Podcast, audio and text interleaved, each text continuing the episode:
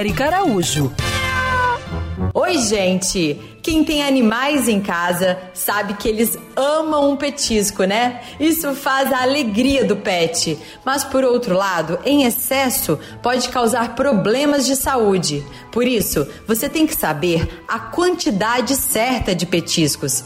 E quem está aqui hoje para te dar super dicas é a zootecnista Aline Almeida, especialista em nutrição animal. Diante da enorme variedade de petiscos que a gente encontra no mercado pet hoje, é importante variar sempre. Como a quantidade de calorias pode ser diferente, quando você varia o petisco, você também está mudando a contribuição calórica. Outra dica é com relação à quantidade.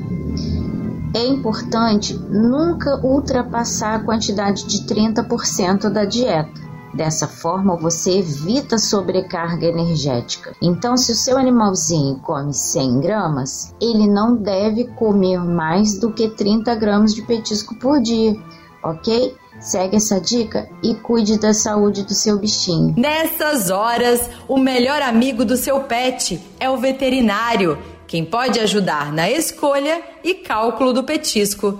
Siga essas pegadas e para saber mais sobre o mundo animal, se inscreve no meu canal do YouTube, Érica Bichos.